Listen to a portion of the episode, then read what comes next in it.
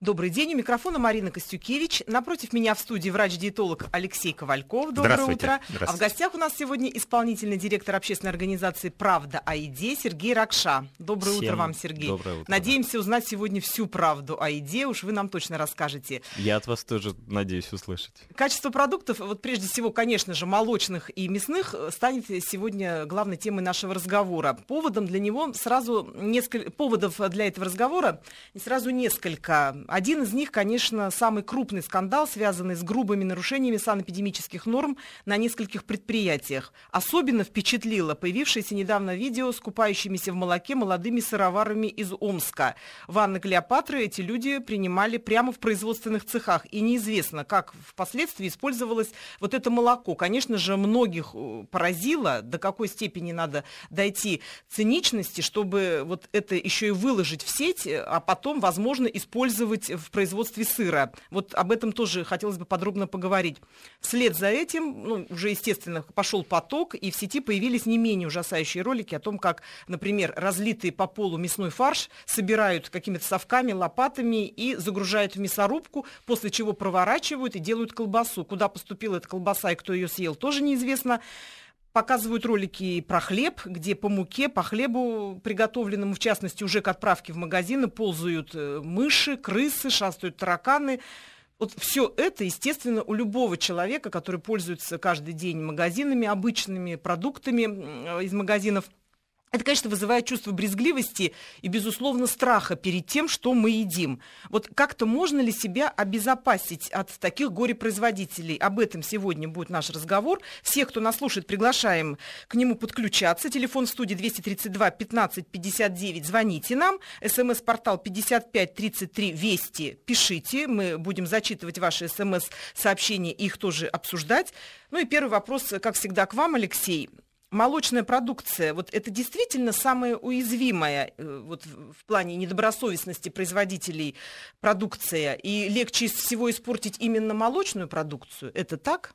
Марин, вот я вспоминаю, э, что несколько лет назад э, выпустили указ, по которому если в молоке есть какие-то компоненты, которые не свойственны натуральному молоку, то это должен называться молочный напиток. Например, какие а, Ну, допустим, там добавляется какое-то масло растительное или пальмовое масло, как э, жиросодержащее вещество, или компоненты сделаны там, по-моему, из сухого молока.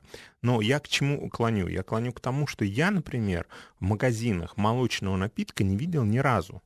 То есть вот пакет, что был написано «молочный напиток».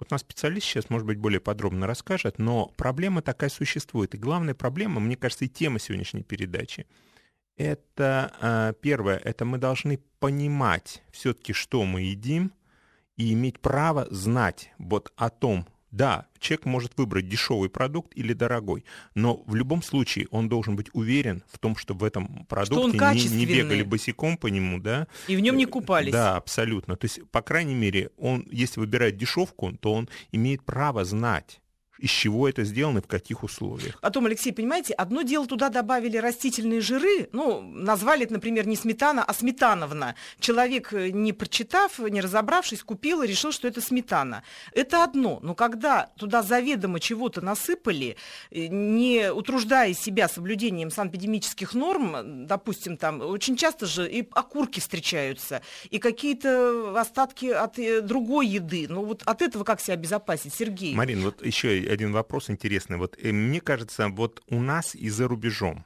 а, вот у меня приятель купил очень дорогую машину, очень дорогую, да, и у него все время стучало что-то в задней двери, и он никак не мог понять. Разобрали там пол машины. Когда открыли, машина немецкая, открыли, там лежала консервная банка, и в ней на немецком надпись «Русский никогда не найдет».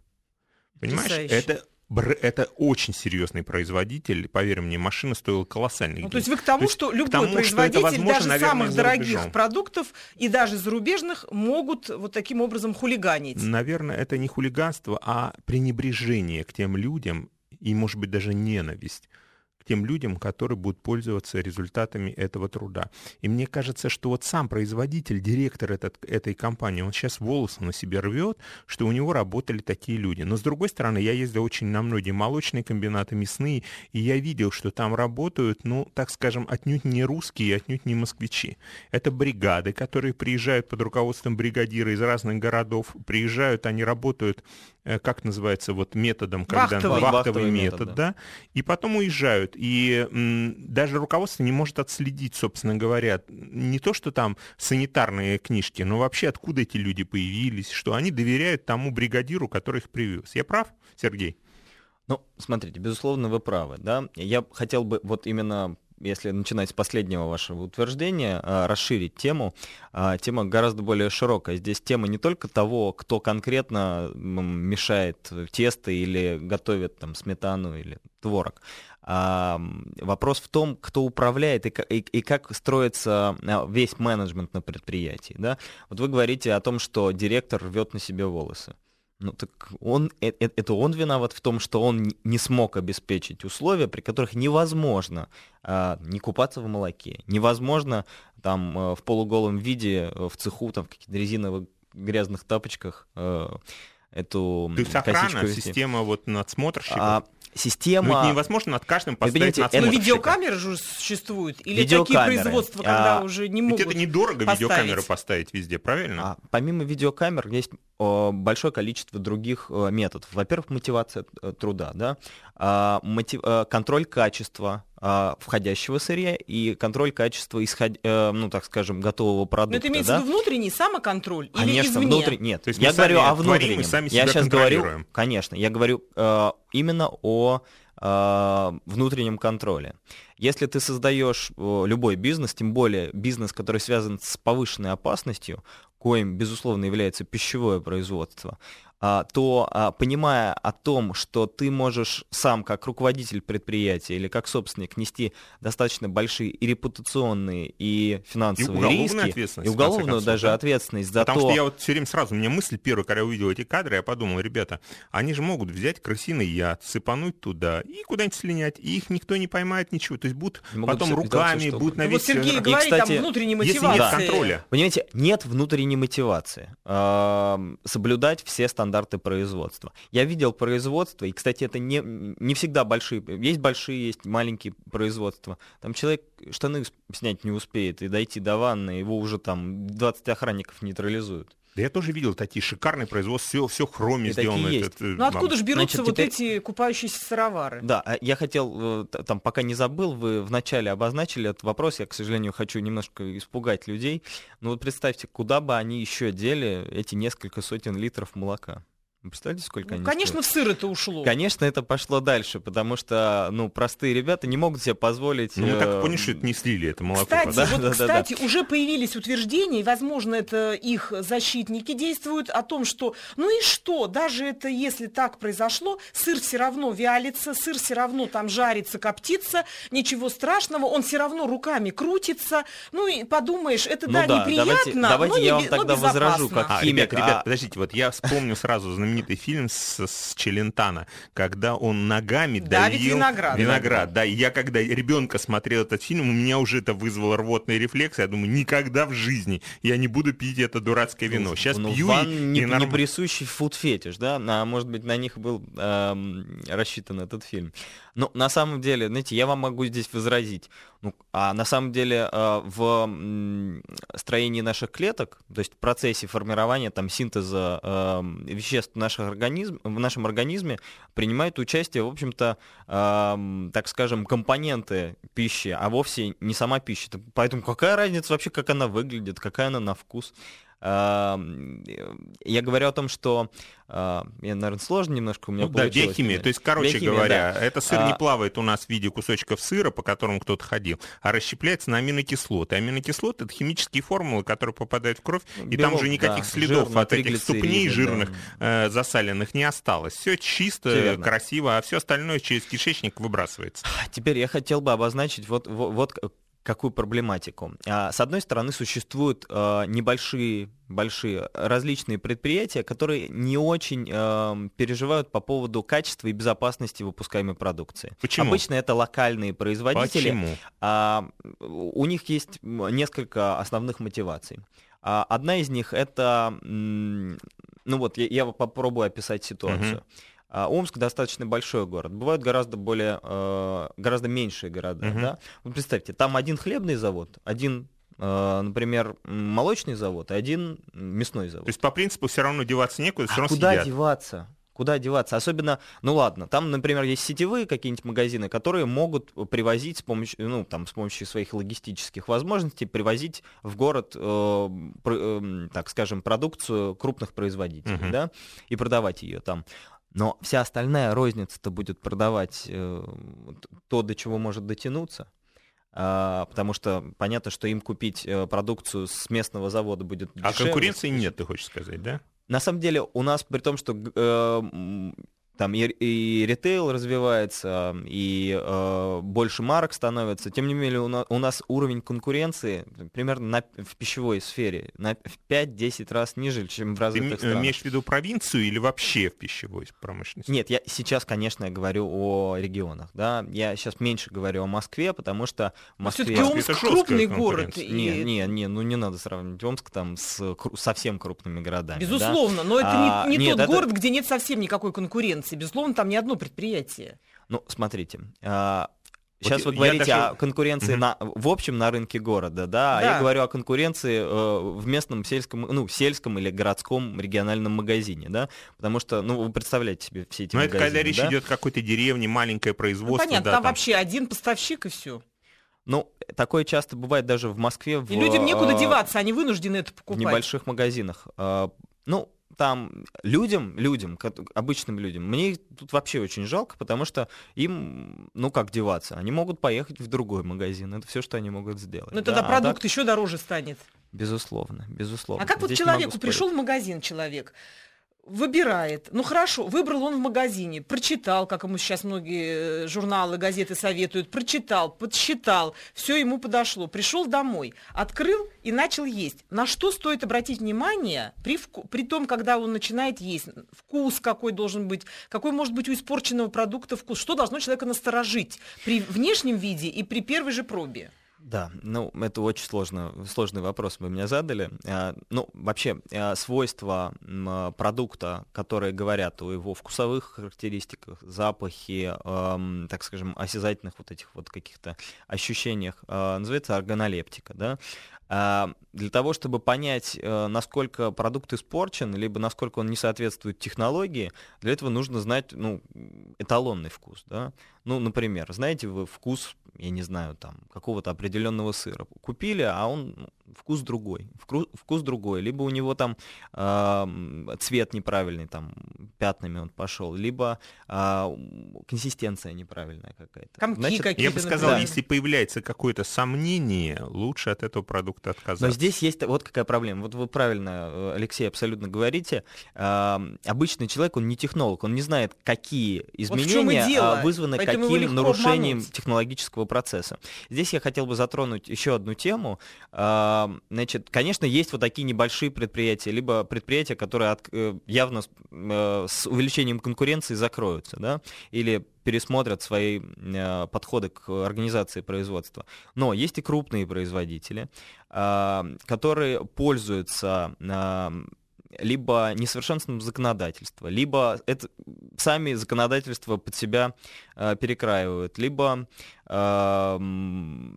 просто, просто обманывают потребителей. Да? Потому что на самом деле и штрафы, и санкции за нарушение э, закона о защите прав потребителей небольшие. Сергей, вот э, мы все время говорим о том, что надо выбирать, надо читать этикетки, надо внимательно подходить, чтобы не испорчен был. Смотрите, там может быть стерта цена, стерта дата, почищена и так далее. А почему я как обычный обыватель, должен всем этим заниматься. Я пришел, отдал свои деньги, я хочу получить за свои деньги нормальный продукт. Мы все время говорим, надо выбирать достойных производителей. Ну вот скажите мне, пожалуйста, ну а, а как вот понять, достойный это производитель или недостойный? Вот я прихожу в магазин, я вижу, какой-то йогурт стоит, какая-то пачка молока, вот два разных производителя. Откуда я знаю, какой из них достойный, а какой нет? И этот достойный, он не может оказаться вот таким же, вот и такой же сыр. А и... они же каждый Алексей, день с экранов абсолютно... телевизоров говорят, что мы самые достойные. Да. Нет, ну, Алексей, то, о чем вы говорите, это как бы э, это проблема всего населения. Но если вы говорите конкретно о молочной продукции, если вы посмотрите, кому принадлежат основные крупнейшие бренды, это будут две иностранных компании. Иностранных? Ино, ну, извините, одна французская, другая американская. То есть вся молочная промышленность у нас... Вся пример... молочная промышленность России принадлежит иностранцам, компрадорской элите. И она, эта молочная промышленность, выбивает... Э, Но ты имеешь в виду крупные компании, наверное. Все-таки я, я думаю, конечно, что мелкие-то у Но нас... крупным компаниям принадлежит 70% рынка по всей России. Да? А, и э, эти, эти крупные компании э, лоббируют э, законы и техрегламенты, которые входят в диссонанс вообще с законодательством Российской Федерации, э, с одной стороны. С другой стороны, они абсолютно не соответствуют мировому опыту. То вот вы вот... сказали, например, угу. про там, добавление пальмового масла, растительных жиров угу. в молоко. То есть во Франции их не допустят, а они пришли сюда, да на наш наоборот. рынок. Смотрите, в, во Франции, в Испании, я там о, очень часто бываю угу. и о, даже живу некоторое время. И так как я занимаюсь питанием, э, я за этим э, слежу. Подойдете в Испании, например, к полке с молоком. 20% молока будет обычное натуральное молоко, то, что у нас называется угу. натуральное молоко. Но там оно называется э, молоко из коровьего молока. Э, ну да, как-то так. Коровье, коровье молоко. Коровье молоко, да-да-да.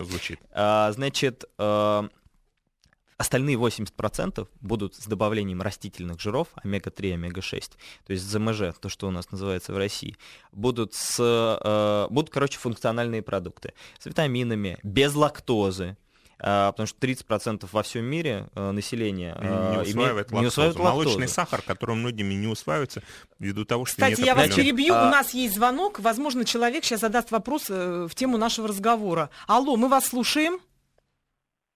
Алло, здравствуйте. Здравствуйте, меня Сергей зовут. Я Очень приятно, да.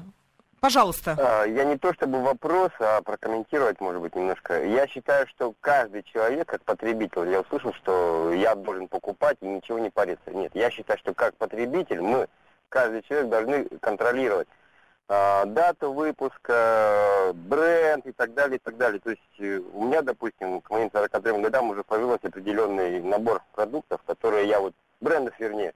Эти я буду брать, эти я брать не буду. Я предпочитаю, допустим, продукцию местных заводов, что касается и молочной продукции, и мясной, и так далее, и так далее. Вот, и обязательно смотрю дату выпуска, и обязательно имею в виду, что если вдруг у меня какие-то проблемы будут, у меня есть Роспотребнадзор, То есть вы грамотный потребитель, грамотный покупатель и считаете, что сами должны все контролировать прежде всего. Ваша позиция понятна. Спасибо большое. Напоминаем, что телефон студии 232 15 59. Вы также можете позвонить нам и, как Сергей, высказать свое мнение или задать вопрос нашим э, экспертам. Э, СМС-портал 553 Вести. Пишите нам, а мы продолжаем. Сергей, мы остановились на том, что да, захватили я... рынок во многом крупные компании из из-за рубежа. Да, я, если позволите, э, закончу свою мысль, да, да. которая до звонка была, с э, там, добавлением тех же растительных жиров, например, в молочные продукты. Во-первых, по поводу того, почему вы не видите молочного напитка. Ну, в молоке в самом не так много жира вообще, чтобы туда угу. добавлять дополнительно какой-то жир. Да, там молочный проще использовать. Значит, э, это первый момент. Второй. Дешевое пальмовое масло добавить в молоко вместо невозможно. молочного жира невозможно, потому что он там плавать будет, да? Да, а, твердое. И третье, заменить заменитель молочного жира, который прописан в техрегламенте там, на масложировую продукцию, угу. он по цене будет, э, если и ниже э, молочного жира, то не сильно ниже. А, с другой стороны, он будет гораздо полезнее. Там ну, хорошо, насыщенных жирных Сергей, кислот, не, не, хорошо. Э, да, да, да. не добавляют, Значит, например, растительный жир в молоко. А куда ты его добавляют? Ну, ну сметану. Смет, сметана, э, сыры, йогурты. Э, любые, ну, йогурты тоже, это маложирный продукт. Йогурты, сметана э, и э, вот категория Творожки продуктов вот типа, типа, типа, э, э, опять же, у нас это, есть сливочное масло из преды и маргарины. За рубежом есть масло из коровьего молока, масло из растительных жиров, масло и есть а категория у нас спреда. все сливочное масло. Нет, а у нас есть сливочное масло и есть все, что не сливочное масло.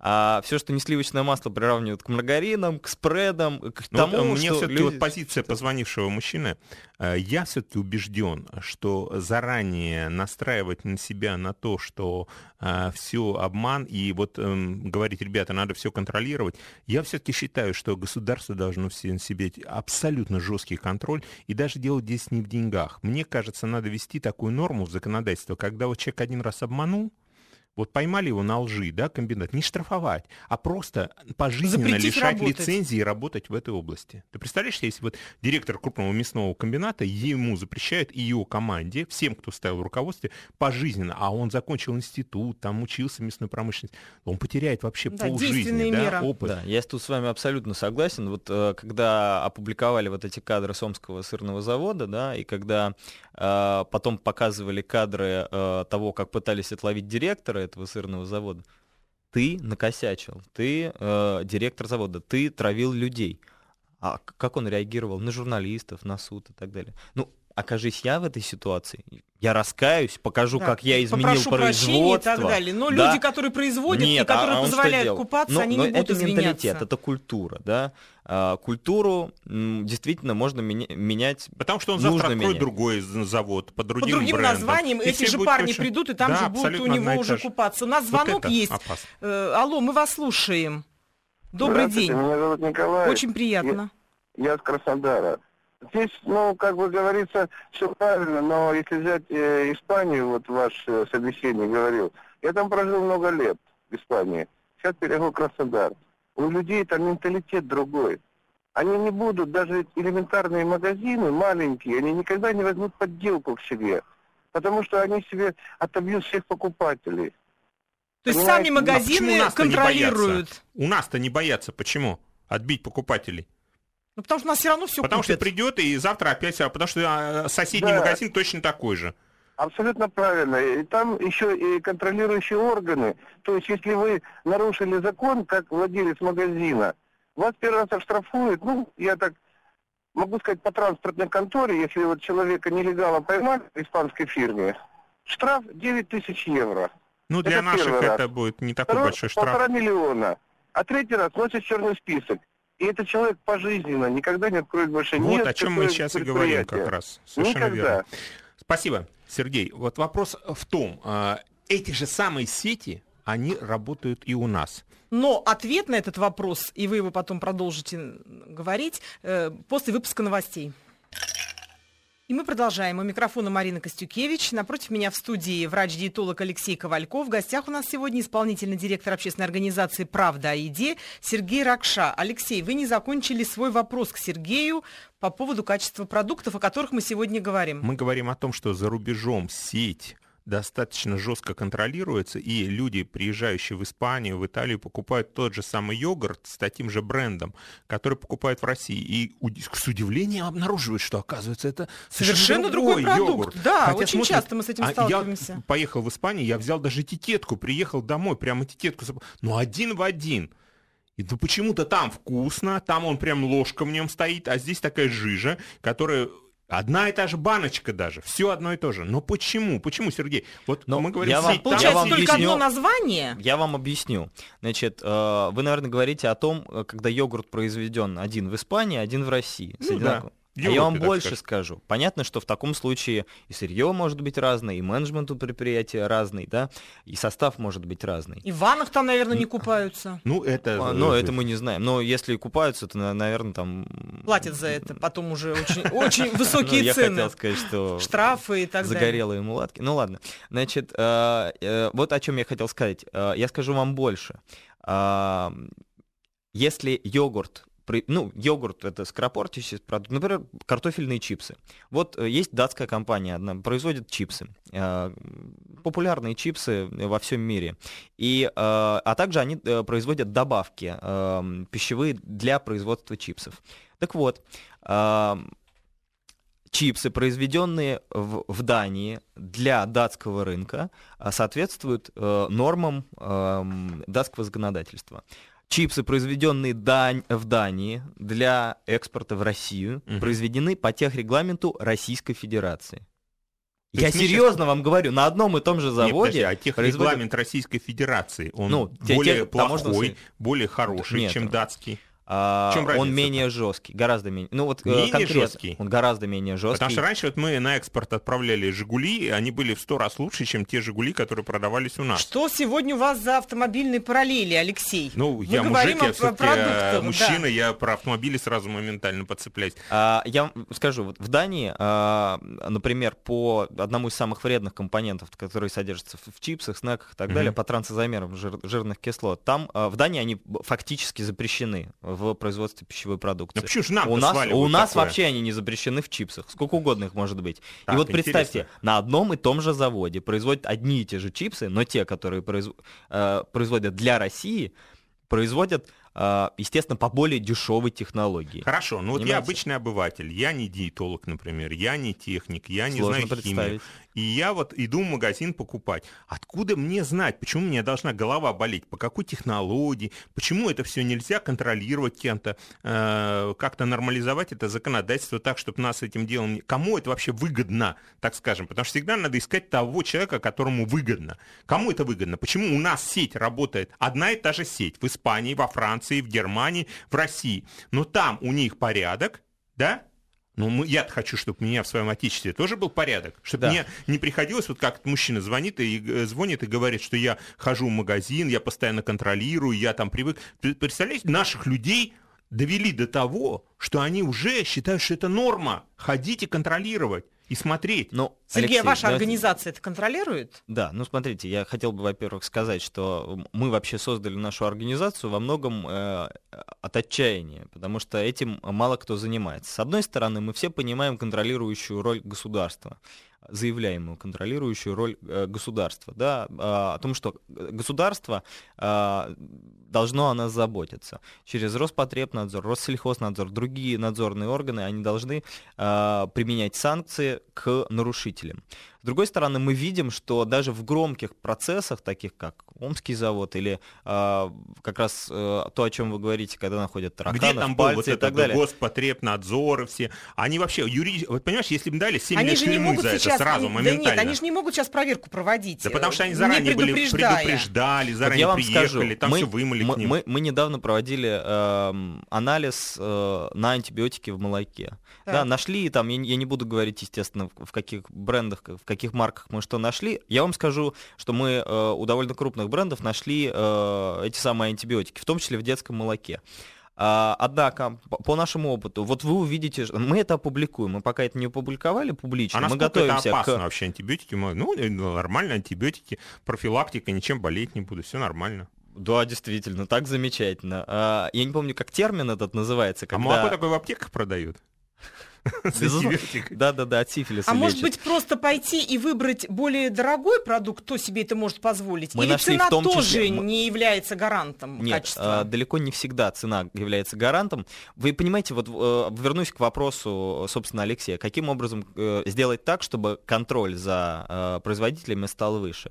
Вот если мы возьмем ту же Европу или любые другие сознательные там общества, в которых качество продуктов гораздо выше, что там происходит? Там происходит, так скажем, три единства. Государства, бизнеса и э, общества. Потребителя. А, потребителя. Я в этом смысле имею в виду потребителя. С одной стороны, любой бизнесмен в любой стране в ми- мира, на любой планете будет всегда мыслить э, исключительно экономическими категориями. Безусловно. Как бы сделать а, так, чтобы подешевле? Ну, ну, ну подешевле, а подороже. Самое главное, подороже. чтобы прибыль была повыше, да. да? И чтобы санкций было поменьше а, соответственно, он всегда будет... И вот как ему позволяют работать, так он и будет работать. То есть мораль уходит на десятый да план? Да нет, ну мораль, забудьте, в бизнесе Нет, мораль законы, не существует. просто законы, которые бы вот Не просто законы, а инструменты желания. еще применения, право применения этих законов, правильно? У нас законы есть, да? Законы есть. Полно. Вот, как вы увидите, вот э, по Омскому заводу, там даже наверняка люди сядут, ну или получат минимум условные сроки. Просто потому что это настолько резонансное дело. Потому что там на федеральные каналы уже там аж представители ну, хорошо, получается, если бы они не разместили это видео, так бы все сошло и с рук, и с ног, и со всего остального, правильно? Если бы это не заметили там если журналисты. Если бы это не заметили журналисты. заводов сейчас У нас есть звонок. Да, Алексей, слушаем вас. Добрый день, меня зовут Добрый Алексей, день. я из э, города Цхинвала, 6 лет живу в Москве. И вот что я хочу сказать.